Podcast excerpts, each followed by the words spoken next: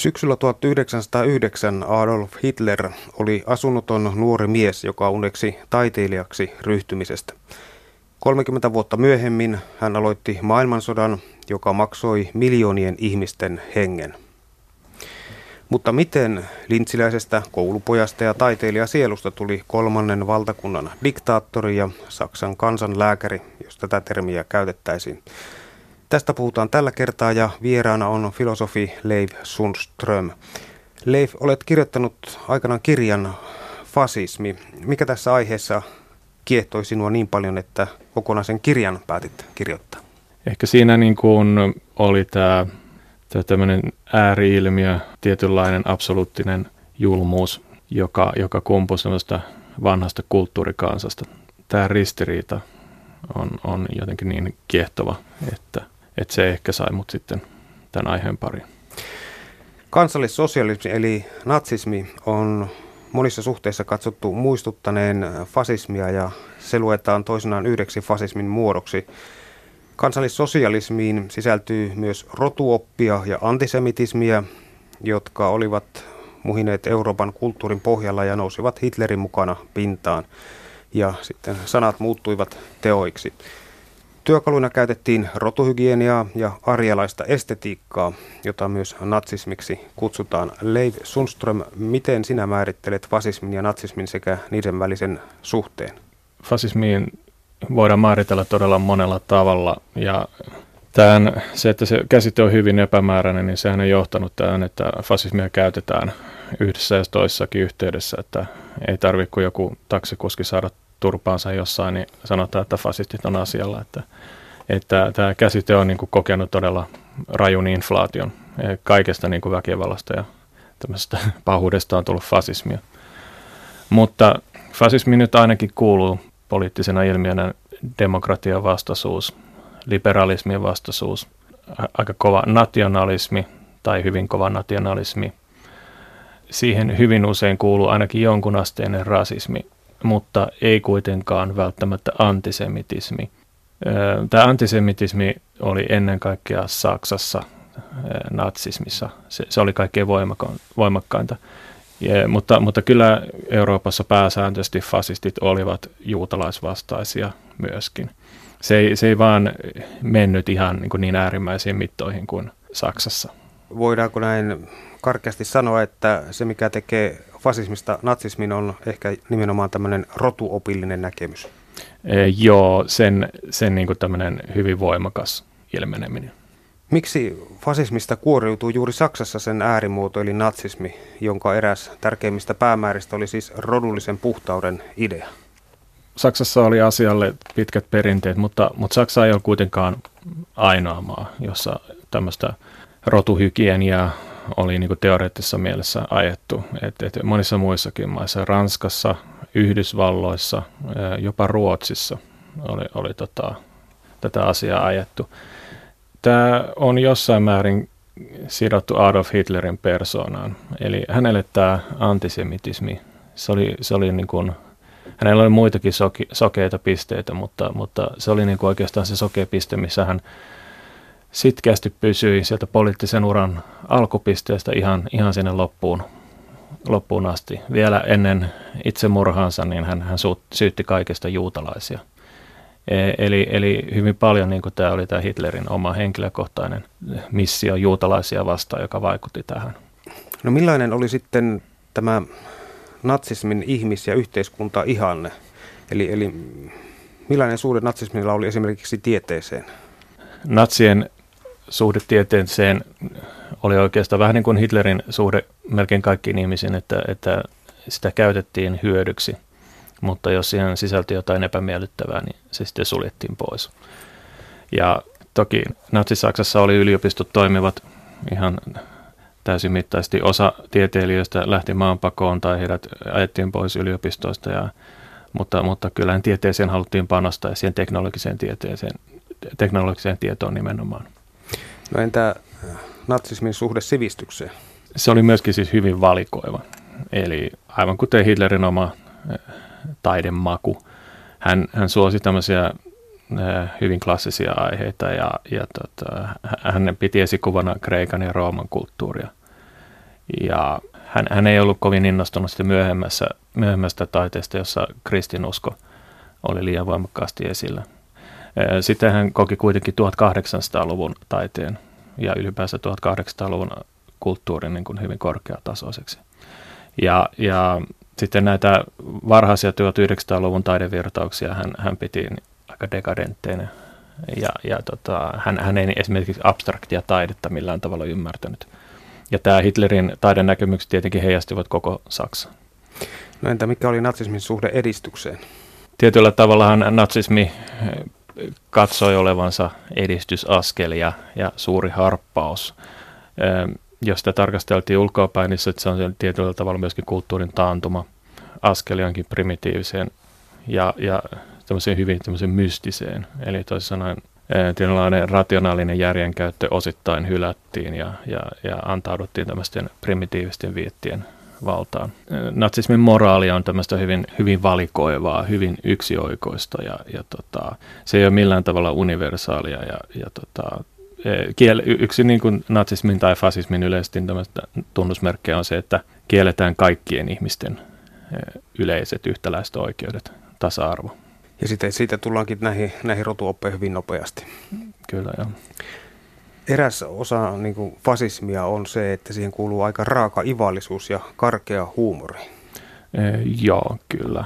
Se on ehkä vähän tämmöinen piirre, mitä, mitä tämmöisessä vaikka koulukiusaamisessa on, että, että jos halutaan alentaa tämä uhri täysin, niin tota, halutaan viedä siltä kaikki kunnioitus, niin sitten täytyy vielä nauraa päälle. Että pelkkä tämmöinen väkivalta ja syrjintä ja alistaminen ei riitä.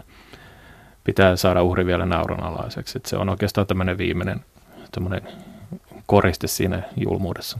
Ristiriitaista on, että fasismi näyttäisi olleen selvästi kuitenkin häviäjien ideologia. Sitä kannattivat eniten ne, jotka olivat menettäneet paljon. Onko äh, fasismin tota, kasvualusta eräänlainen protestiliike, jossa fasismi ja protesti elävät symbiossa toistensa kanssa? Joo, nimenomaan ihmisiä, jotka ovat menettäneet paljon tai jotka ovat vaarassa menettää myöskin. Että, että, että, tota, täytyy muistaa, että esimerkiksi Hitlerin, Hitler sai kannatusta hyvin laajalta osalta yhteiskuntaa, että, että hän sai työväestöstä, hän sai keskiluokasta. Sitä on pidetty kyllä hyvin keskiluokkan ideologian ja keskiluokasta tuli varmaan se va- vankin kannatus – mutta myöskin yläluokasta. Toisin sanoen tämä, tämä kommunismin vaara sai myöskin Saksan teollisuuspiirit ja yläluokan sitten lopulta tukemaan Hitleriä. Ja myöskin Italiassa Mussolinia. Kuunnellaan tähän väliin tiivistetysti, millainen mies Adolf Hitler oli ennen valtaan tuloaan, eli millaiseen alustaan fasismi tarttui. Adolf Hitler syntyi 20. huhtikuuta 1889 pienessä itävaltalaisessa rajakaupungissa. Hitlerin äkkipikainen ja oikukas isä oli itävaltalainen tullivirkamies ja istui mieluummin kavereiden kanssa paikallisessa Krovissa, kun vietti vapaa-aikaansa perheen kanssa. Isä vaihtoi työpaikkaa useita kertoja ja Hitlerin kasvuaikaa leimasivat monet muutot ja koulunvaihdot. Kotona Hitler joutui isän väkivallan kohteeksi. Isä halusi Hitleristä valtion virkamiestä, mutta Hitler unelmoi taiteilijaksi tulemisesta. Isä kuoli äkillisesti vuonna 1903. Kansakoulussa Hitler oli ollut melko ahkera, mutta ei erityisen etevä oppilas. Reaalikoulussa hänen opintonsa epäonnistuivat täysin ja 16-vuotiaana hän lopetti koulun ilman tutkintoa. Mitään muuta koulutusta hän ei saanut koskaan. Syyskuussa 1907 Hitler muutti Viiniin, missä hän halusi opiskella taideakatemiassa. Häntä ei hyväksytty oppilaitokseen, koska hänen työnäytteitään ei pidetty tarpeeksi tasokkaina. Hänellä ei ollut mitään kakkossuunnitelmaa. Hitler aloitti lorvailun ja kävi oopperassa, vetelehti kahvioissa, lueskeli ja teki kävelyretkiä. Alkuun hän tuli toimeen melko mukavasti orvon eläkkeellä ja sukulaisten antamilla rahoilla, sillä nämä luulivat Hitlerin opiskelevan. Hitler lisäsi tulojaan myymällä omakätisesti maalattuja tauluja ja maisemakortteja. Syksyllä 1909 Hitlerin rahat loppuivat. Hän hortoili luultavasti muutamia kuukausia kodittomana kulkurina suuressa kurjuudessa. 1910 Hitler muutti miesten asuntolaan Viinin pohjoisosaan. Siellä hänen ystäväpiiriinsä kuului useita juutalaisia. Maaliskuussa 1913 Hitler sai isänsä perinnön ja muutti Müncheniin, oletettavasti välttääkseen sotapalveluksen. Kun ensimmäinen maailmansota alkoi 1914, Hitler tervehti tätä tapahtumaa innolla. Hän ilmoittautui vapaaehtoisena bayerilaiseen jalkaväkirykmenttiin. Koko sodan ajan hän oli viestinviejänä länsirintamalla, ylennettiin korpraaliksi ja hänelle myönnettiin ensimmäisen luokan rautaristi pitkästä ja uskollisesta palveluksesta. Toverit pitivät Hitleriä kummallisena. Hitler ei käynyt bordelleissa eikä ollut kiinnostunut ranskalaistytöistä. Kun Hitler oli vapaalla palveluksesta, hän useimmiten istui paikoillaan ja luki hakien tukea näkemyksilleen. Hitler ei kyennyt solmimaan tasa-arvoisia ihmissuhteita ja tukahdutti keskustelun loputtomilla monologeillaan. Useimmiten hän muodosti tuomitsevan mielipiteen äärimmäisen nopeasti ja piti siitä itsepintaisesti kiinni. Kesällä 1919 Hitlerin armeijan esimies lähetti Hitlerin natsien poliittiselle kurssille. Tuolloin Hitler muotoili ensimmäisen kerran kirjallisesti käsityksensä, että juutalaiset piti karkottaa yhteiskunnasta. Hän piti myös tulisen puheen ja yksi puolueen johtajista kääntyi ja sanoi, että hän osaa puhua, voisimme vielä tarvita häntä. Natsipuolue kastettiin myöhemmin kansallissosialistiseksi työväenpuolueeksi. Filosofi Leif Sundström tästä huomiosta, että Hitlerillä oli hyvät puhujan lahjat, niin siitä sitten alkoi Hitlerin uraputki, voiko sanoa? Ö, joo, hän oli puhujana hyvin tämmöinen vetovoimainen ja, ja erittäin voimakas. Hän itse asiassa meni tähän puolueen kokoukseen alun pitäen vakoojana. Eli tota, hän oli vielä sodan jälkeen jonkin aikaa Saksan armeijan palveluksessa. Hänet, hänet lähetettiin vakoilemaan tätä tämmöistä ääriliikettä. Ja hän vähän sattumalta sitten tarttui täällä yhteen aiheeseen. Joku puhujista ehdotti, että Bayerin pitäisi irtaantua muusta Saksasta ja tehdä liitto Itävallan kanssa. Ja Hitler tarttui tähän ja alkoi puhua ja hän, hän puhui tämän, tämän ehdotuksen tekijän niin kuin käytännössä pakoon tästä tilaisuudesta ja, ja, ja villitsi sitten siellä tätä muuta yleisöä. Ja, ja tästä se oikeastaan sitten lähti liikkeelle. Hän, hän, hän jätti sitten Saksan armeijan ja, ja tota, liittyy tähän puolueeseen. Ja sitten maailmantalouden suuri kriisi, kun iski Saksaan 1929, niin sen seurauksena oli joukkotyöttömyys ja poliittiset levottomuudet. Ja nyt Hitlerin suunnitelmat natsien vihan täyttämästä retoriikasta ja yksinkertaisesta ratkaisusta alkoivat voittaa uutta kuulijakuntaa. Ja natsipuolue teki suuren läpimurtonsa vuoden 1930 eduskuntavaaleissa. Se sai 18,3 prosenttia äänistä ja oli viittavaille vallassa. Ja Hitleristä, Hitlerin puolueesta tuli, tuli voimatekijä, joka oli syytä ottaa huomioon. Ja talvella 1932 Adolf Hitler piti vaalipuheen Hampurissa ja kuten tavallista hän lumosi yleisönsä. Monille kuulijoista natsipuolueen johtaja edusti vahvan ja päättäväisen johtajan perikuvaa. Kirjoitetaan, että puoluetoimitsija Albert Krebs meni tapaamaan Hitleria puheen jälkeen ja Hitler tiritti Krebsille pitkään sitä, miten hän oli lopettanut lihansyönnin hikoilukohtausten, hermojännityksen ja vatsakouristusten takia ja hän pelkäsi alkavan syövän olevan kyseessä. Lyhyen ajan Krebs oli saanut nähdä jotain, joka vain harvat saksalaiset aavistivat. Hitler oli luulosairas, epävakaa ihminen, jossa oli vikoja ja vahvan miehen aura oli vain naamio, joka hetkeksi oli pudonnut syrjään. Hitler oli kuitenkin sitten aika sisimmästään, sisimmästään heikko. Joo, ilman muuta kyllä hänessä oli näitä heikkoja piirteitä äh, ihan, ihan alusta alkaen, että, että hän oli hyvin ristiriitainen henkilö. Että hän, hän todellakin niin kuin lumosi kuulijansa ja, ja hänellä oli erittäin vaikea sanoa mitään vastaan. Hän, hän, hän lävisti katseellaan vastapuolen ja puhui nämä pyöryksiin ja, ja tota, hän antoi kyllä tässä mielessä hyvin vahva vaikutelma, mutta, mutta sitten toisaalta niin hänessä oli hyvin niin kuin tämmöisiä heikkoja piirteitä. Ja mennään nyt sitten tähän varsinaiseen Hitlerin valtaan tuloon ja kuinka nämä rotuopilliset näkemykset siinä nousivat hyvinkin keskeisiksi. Saksaa ravisteli levottomuudet ja kriisi vuonna 1932 ja heinäkuun eduskuntavaaleissa natseista tuli suurin puolue 37,3 prosentin ääniosuudella Raskaiden neuvottelujen jälkeen Saksan presidentti Hindenburg suostui lopulta nimittämään Hitlerin valtakunnan kansleriksi tammikuussa 1933. Hitlerin haave toteutui ja puoli vuotta myöhemmin diktatuuri Saksassa oli tosi asia. Näinkö se meni, filosofi Leif Sundström? Oikeastaan natsien valtaan pääsy varmistui sitten, kun Hindenburg kuoli, niin, niin silloin sitten Hitler otti tämän presidentin tehtävät haltuunsa ja kaikki muut puolueet kiellettiin asteittain tai ne lopettivat toimintansa. No mitkä olivat sitten Hitlerin toimenpiteet, kun hän, hän tuota, valtaan pääsi? Joo, kaikki muut puolet tietenkin kiellettiin ja, ja tota, Saksa aloitti vähitellen varustautumisen. Saksallehan oli laitettu hyvin ankarat rauhanehdot Versailin rauhansopimuksessa, pikkuhiljaa nämä romutettiin. Saksa myöskin tota, vähitellen aloitti tämmöisen toipumisen suurvallaksi. Tämä demilitarisoitu Reininmaa miehitettiin, sitten myöhemmin Itävalta liitettiin nykyinen Tsekin alue liitettiin sitten Saksaan vielä rauhanomaisesti. Eli, eli tämmöinen suurvaltapolitiikka alkoi pikkuhiljaa. Ja sitten tietenkin alkoi tämä, tämä juutalaisten syrjintä, myöskin romanien syrjintä, mistä vähemmän puhutaan. Ja, ja myöskin siis kaikki tämmöiset vähemmistöt, homoseksuaalit, vammaiset, heidän, heidän tota, asemansa heikkeni. Tämä ei kuitenkaan tapahtunut ihan yksiselitteisesti ja, ja ja kiihtyvällä tahdilla. Tässä oli välissä tuollaisia suvantoaikojakin.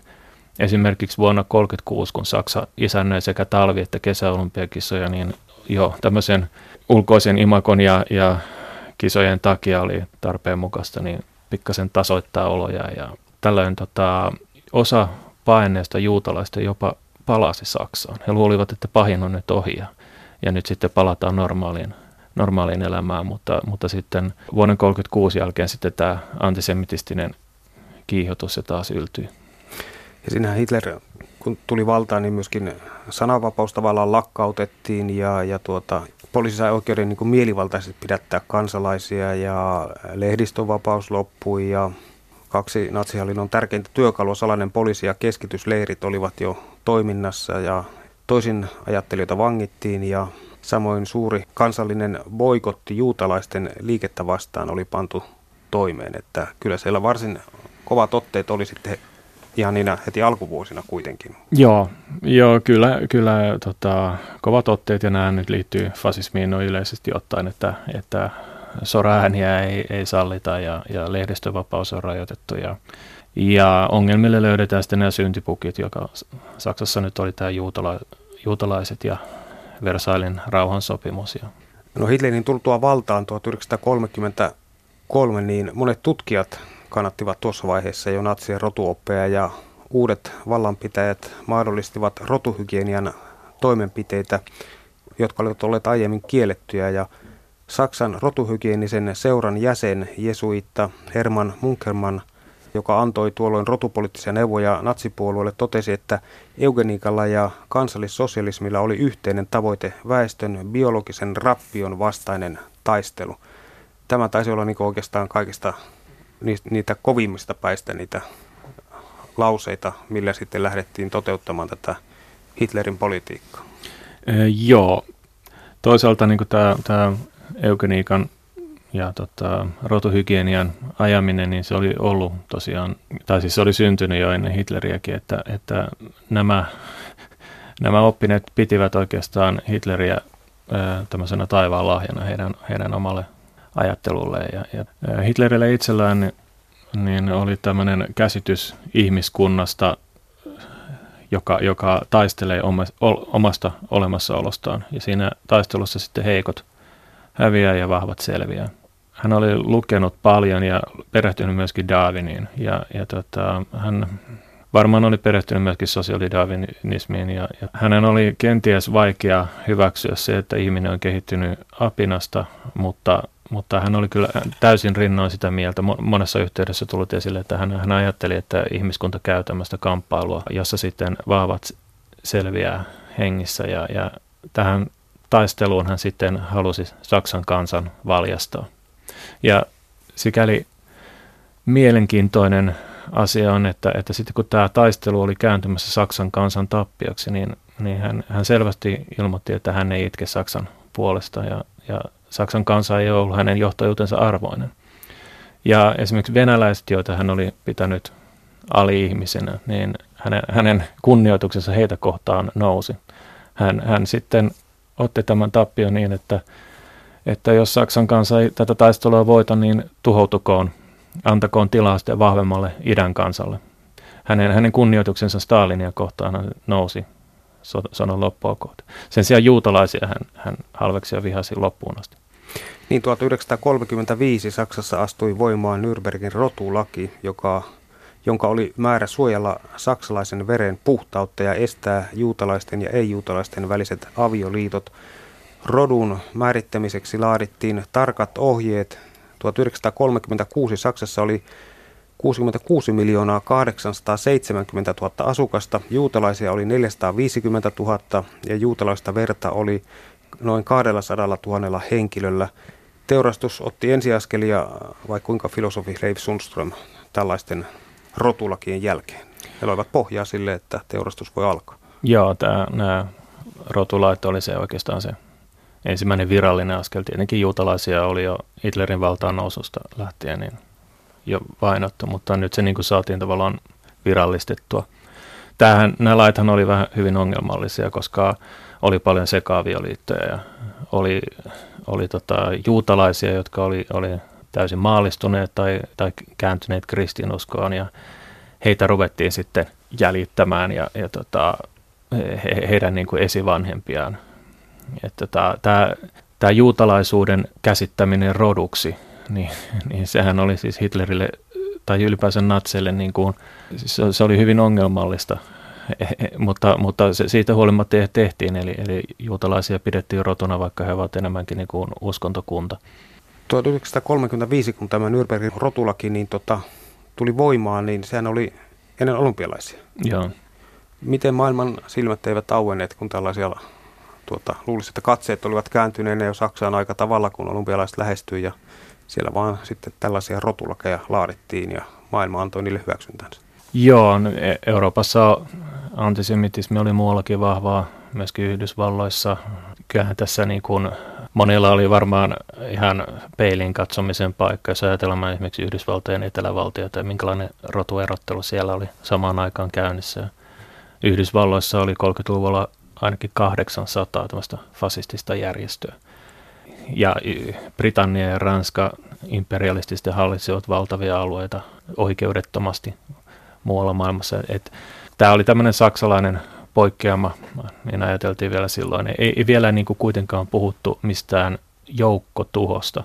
Natseillahan oli, oli tota hyvin pitkään niin kuin tällainen ajatus, että, että juutalaiset poistetaan ensin Saksasta ja koko Euroopasta. Oli tämmöisiä hurjia suunnitelmia, että heidät esimerkiksi lahdataan kaikki Madagaskarille. Että tähän joukkomurhaamiseen päädyttiin sitten vasta myöhemmin.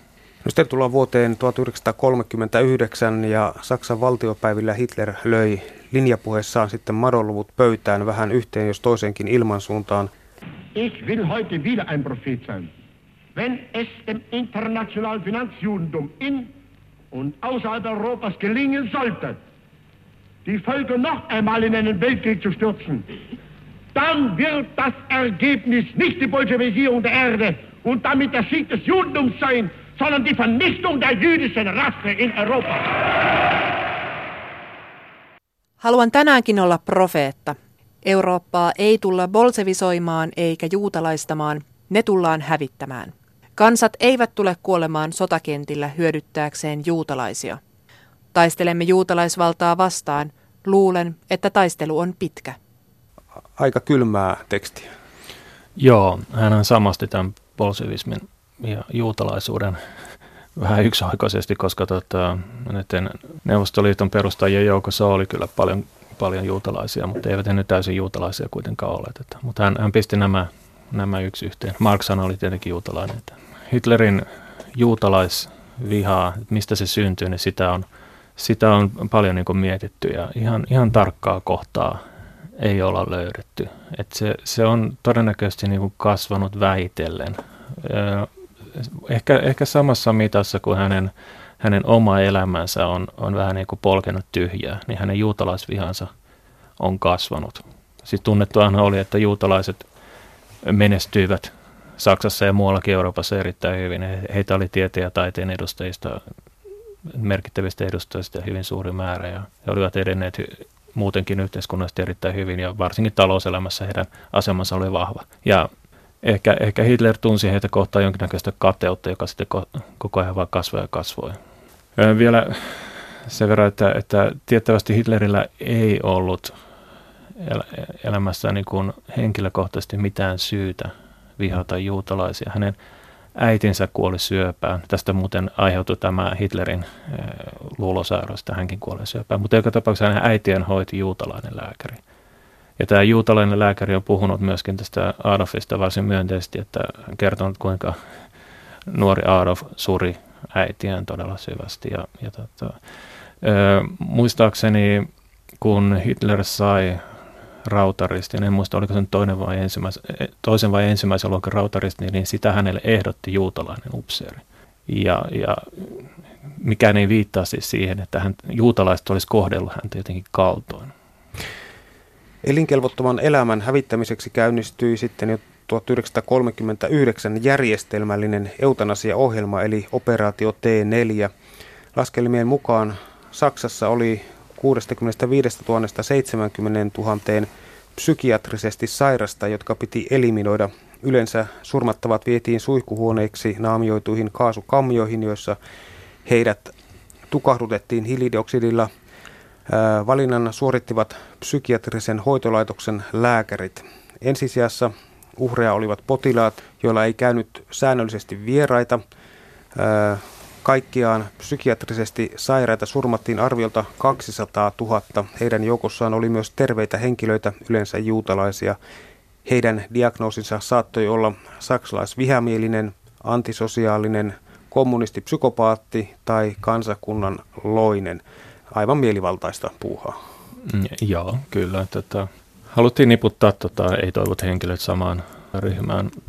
Tämä eutanasia-ohjelma oli sellainen, että, että siinä Hitler koki ihan aitoa vastustusta Saksan kansalta, että, että rauhan aikana tämmöistä eutanasia-ohjelmaa ei kyetty toteuttamaan. Mutta sitten kun tuli sota ja, ja mentiin niin tämmöisiin poikkeusoloihin ja kaikki taistelivat hengestään ja muuta vastaavaa, niin tota, sitten se pystyttiin laittamaan liikkeelle. Ja kun Hitler alkoi laajentaa reviriään, jota toiseksi maailmansodaksikin kutsutaan, niin pian Puolan valloituksen jälkeen Hitler antoi Henrik Himmlerin tehtäväksi vallattujen alueiden saksalaistamisen ja Saksan kansakunnan vahvistamisen. Sen toteuttamiseksi Saksaan liitettäviin Puolan osiin piti siirtää puhdasverisiä saksalaisia tai sopivaa pohjoisen rodun edustusta. Alempiarvoiset, kuten puolalaiset, juutalaiset ja heidät oli puolestaan siirrettävä sitten muualle tai tuhottava. Saksassahan oli yksi keskisyleiri tuossa Dachau Bayerissa. Muuten nämä keskitysleirit perustettiin Puolan tai nykyisen Puolan alueelle. Puolahan oli jaettu Saksan ja Neuvostoliiton toimesta, eli, eli tota, eikä Puolalle varmaan ollut tarkoitusta enää ikinä antaa mitään itsenäisyyttä. Että puolalaiset olivat slaaveja ja slaavit, slaaveja pidettiin alempiarvoisena ja slaaveista vielä niin kuin venäläisiä pidettiin ali-ihmisinä – Eli voi olla, että puolalaisia ei haluttu kaikkia kyllä mitenkään likvidoida, mutta heidän, sanotaan, että heidän kohtalonsa oli toisarvoinen. Hitlerin tämä ulkopoliittinen päävastustaja oli kuitenkin ennen kaikkea Neuvostoliitto, josta hän halusi tätä elintilaa ja näitä alueita.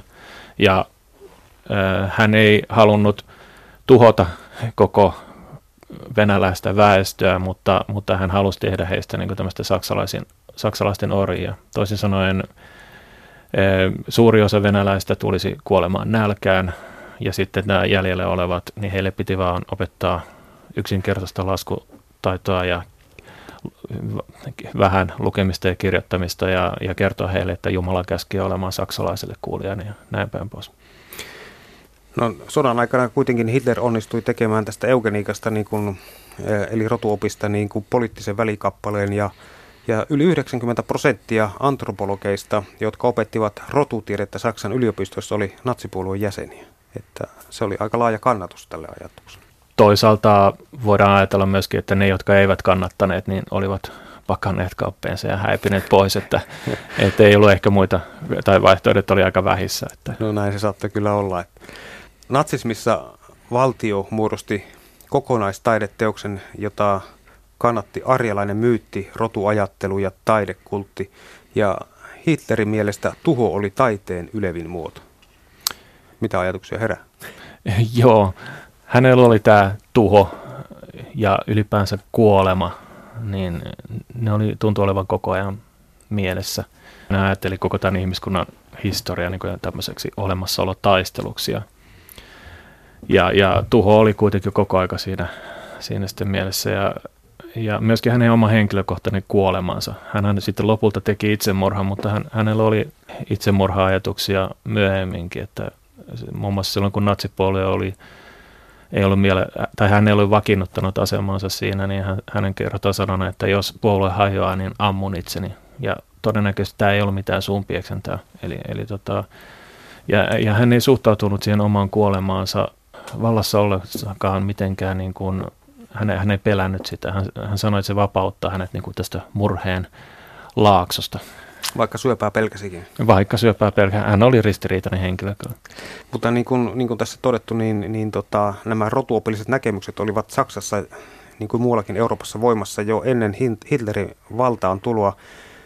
Ruotsin valtion rotubiologisen instituutin esikuvan mukaisesti Berliiniin oli perustettu jo 1927 antropologian ihmisen perinnöllisyysopin ja eugenikan keisari Wilhelmin laitos. Sitä johti antropologi Eugen Visser, josta tuli yksi natsien rotuteorioiden suunnittelijoista. Niin sanottua pohjoista, eli arjalaista rotua pidettiin ylempänä ja ei-eurooppalaisia rotuja, kuten juutalaisia ja romaneja, kelvottomina. Rotujen sekoittumisen katsottiin johtavan ylempien rotujen ominaisuuksien pilantumiseen. Että näitä ajatuksia oli vahvasti olemassa jo ennen Hitleriä. Joo, kyllä. Että tota, ei Hitler tosiaankaan niitä keksinyt ja, ja tota, kuten tuossa aikaisemmin tuli esille, niin, niin kyllä niin kuin Hitler tavallaan täytti monien ihmisten toiveet sitten, että sitä pystyttiin jo virallisesti harjoittamaan. Ja ensimmäisten joukossa sitten näiden natsien, kun valtaan pääsivät, niin tuota, sorto kohdistui romaaneihin. 1942 lääkäri Robert Ritter alkoi selvittää keinoja Saksan vapauttamiseksi romaaniväestöstä ja Ritter etsi turhaan yhdessä antropologien ja lääkäreiden sekä psykiatrien kanssa muun muassa kemiallisia menetelmiä, joilla romaniveri voitaisiin tunnistaa ja kokeita jatkettiin keskitysleireissä, joissa tapettiin arviolta 15 000 Saksan romania. Kyyti oli kylmää. Joo, tästä romanien kohtalosta tosiaan vähän vähemmän puhuttu. Tietenkin heitä oli vähemmän kuin juutalaisia, mutta et, tota, eipä kukaan sitten sodan jälkeen mitään romanivaltiota halunnut perustaa. Eugenikaa sovellettiin myös näihin juutalaisvainoihin. Tämän alan johtavia tutkijoita oli Viinin luonnonhistorian museon antropologisen osaston johtaja Josef Vastla, joka kartoitti juutalaisten piirteitä muun muassa kuolinnaamioista, hautaismailta ylöskaivetuista kalloista ja luista ja yli 300 000 valokuvasta. Että varsin perusteellista juutalaisvainoa. Oli. Joo, tästä on näitä klassisia kuvia, kun natsit mittaa juutalaisten neniä ja muuta vastaavaa. Että toisaalta tämä kertoo siitä, että, että natseille oli hyvin vaikea niin kuin perustella tätä, koska juutalaiset nyt ei ollut mikään, mikään yhtenäinen rodullinen ryhmä, vaan, vaan tota, ennen kaikkea uskonnollinen yhteisö, niin, niin kuinka vaikea se tavallaan oli tämän, tämän toteuttaminen. Ja sitten kun sota oli päällä, niin tuota, sodan tyttöä, niin tietyt lääkärit saivat valtuudet tappaa eugenisista syistä niin elinkelvottomiksi katsottuja henkilöitä. Eli lääkärille olen tällaisia valtuuksia. Joo, kyllä. Joosef Mengele hän näistä natsien lääkäristä varmaan tunnetun, että, että, että tota, tavallaan tämmöinen parantamisen rinnalla oli ihan tämmöinen tappaminen. Ja ensimmäiset eutanasian uhrit olivat mm, vammaisia lapsia. Potilaat kutsuttiin lääkärin tarkastuksiin, joissa heille annettiin morfiinia tai unilääkettä. Jos annos ei ollut kuolemaksi, se teki lapsista sairaita, jolloin heidän voitiin antaa kuolla. Julmaa. Tämä eutanasia juttu oli kuitenkin niin kuin se asia, mistä, mistä Saksan kansa kaikkein eniten protestoi. Että tämä juutalaisten vainoaminen, niin sit, sit, sitä tavallaan katsottiin läpi sormien tai, tai harva sitä rupesi protestoimaan. Täytyy tietenkin todeta, että, että harva ehkä ajatteli, että juutalaisia nyt suoraan ruvetaan tappamaan. Että, että kun natsit sitten myöhemmin miehittivät muita maita, esimerkiksi Ranskan, niin, niin ranskalaiset kyllä myöskin, tai Ranskassa tämä antisemitismi oli voimakasta, juutalaisia luovutettiin natseille – kunnes sitten tajuttiin, että natsit todella niin aikoo tappaa heidät. Että, että Ranskassakin nämä antisemitit, heitä, heitä löytyy niin sen verran näitä inhimillisiä piirteitä, että, että eivät he nyt sentä, halusivat vain karkottaa juutalaiset, mutta eivät kuitenkaan nyt tappaa näitä ihmisiä. Että, että tämä eutanasian julmuus, niin se oli tosiaan sellainen, joka oli kaikkein vaikeimmin myytävissä Saksan kansalle. Sitten siellä on myöskin näitä tuhoamisleirejä, kaasukammioissa tapettiin miljoonia juutalaisia ja romaneja sekä muun muassa homoseksuaaleja, vasemmistolaisia ja muita natsien vastustajia. Ja varsinaisten joukkomurhien ohella jatkettiin pakkosterilisaatio-ohjelmaa. Sterilisaatiota suoritettiin naisvangeille potilaan tietämättä tavanomaisen gynekologisen tutkimuksen yhteydessä. Joo, tämä sterilisaatio-juttu oli tosin menetti merkityksensä, koska sitä oli vähän vaikea toteuttaa. Siis siirryttiin vähän tämmöiseen suoraan tuhoamiseen, jossa mentiin koko ajan sitten siinäkin julmempaan. Et, et, tota, aluksi ammuttiin ihmisiä, tämä oli liian hidasta ja, ja tota, myöskin näiden lapsien ampuminen, niin se oli liian traumaattista jopa SS-sotilaille, joten sitten kehitettiin tämä kaasukammio. Ja Auschwitzin raimista ihmiskokeista vastasi lääkäri Josef Mengel, joka usein oli itse valitsemassa uhreja koska heidän täytyy olla hyvä kuntoisia ja Mengel muun muassa tutki silmien värin muutoksia ruiskuttamalla kemikaaleja suoraan silmiin ja teki leikkauksia ilman nukutusta tai puudutusta. Harvinaisen julma ihminen hänkin.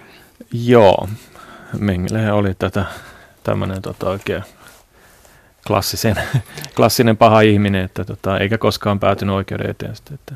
Pääsi monien muiden, muiden kanssa, niin tuota mun Paraguahin taisi hän hän... Öö, joo, Brasiliassa taisi sitten lopulta kuolla, muistaakseni. Joo, niin kuin monet muutkin natsit onnistuivat pakenemaan. Sinne, sinne oli tota, rajat auki natseille Paraguahin toisen Joo. maailmansodan jälkeen ja sitä kautta ympäri Etelä-Amerikkaa. Joo, Paraguay, Argentiina, Brasilia oli nämä pääasialliset.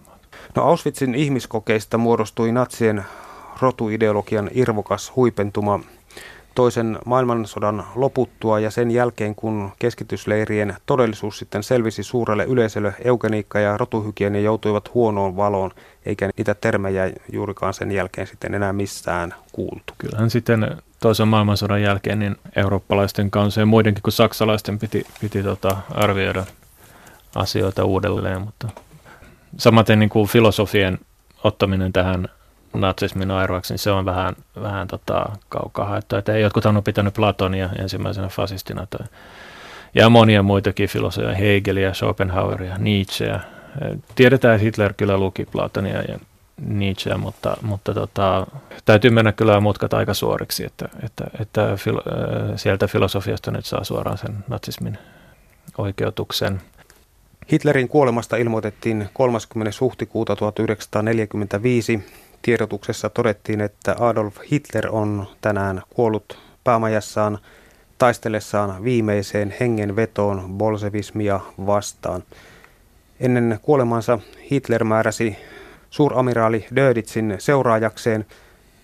Kuunnellaan tähän loppuun, kun suuramiraali Karl Dönitz puhui. Saksalaiset miehet, naiset ja sotilaat, johtajamme Adolf Hitler on kaatunut.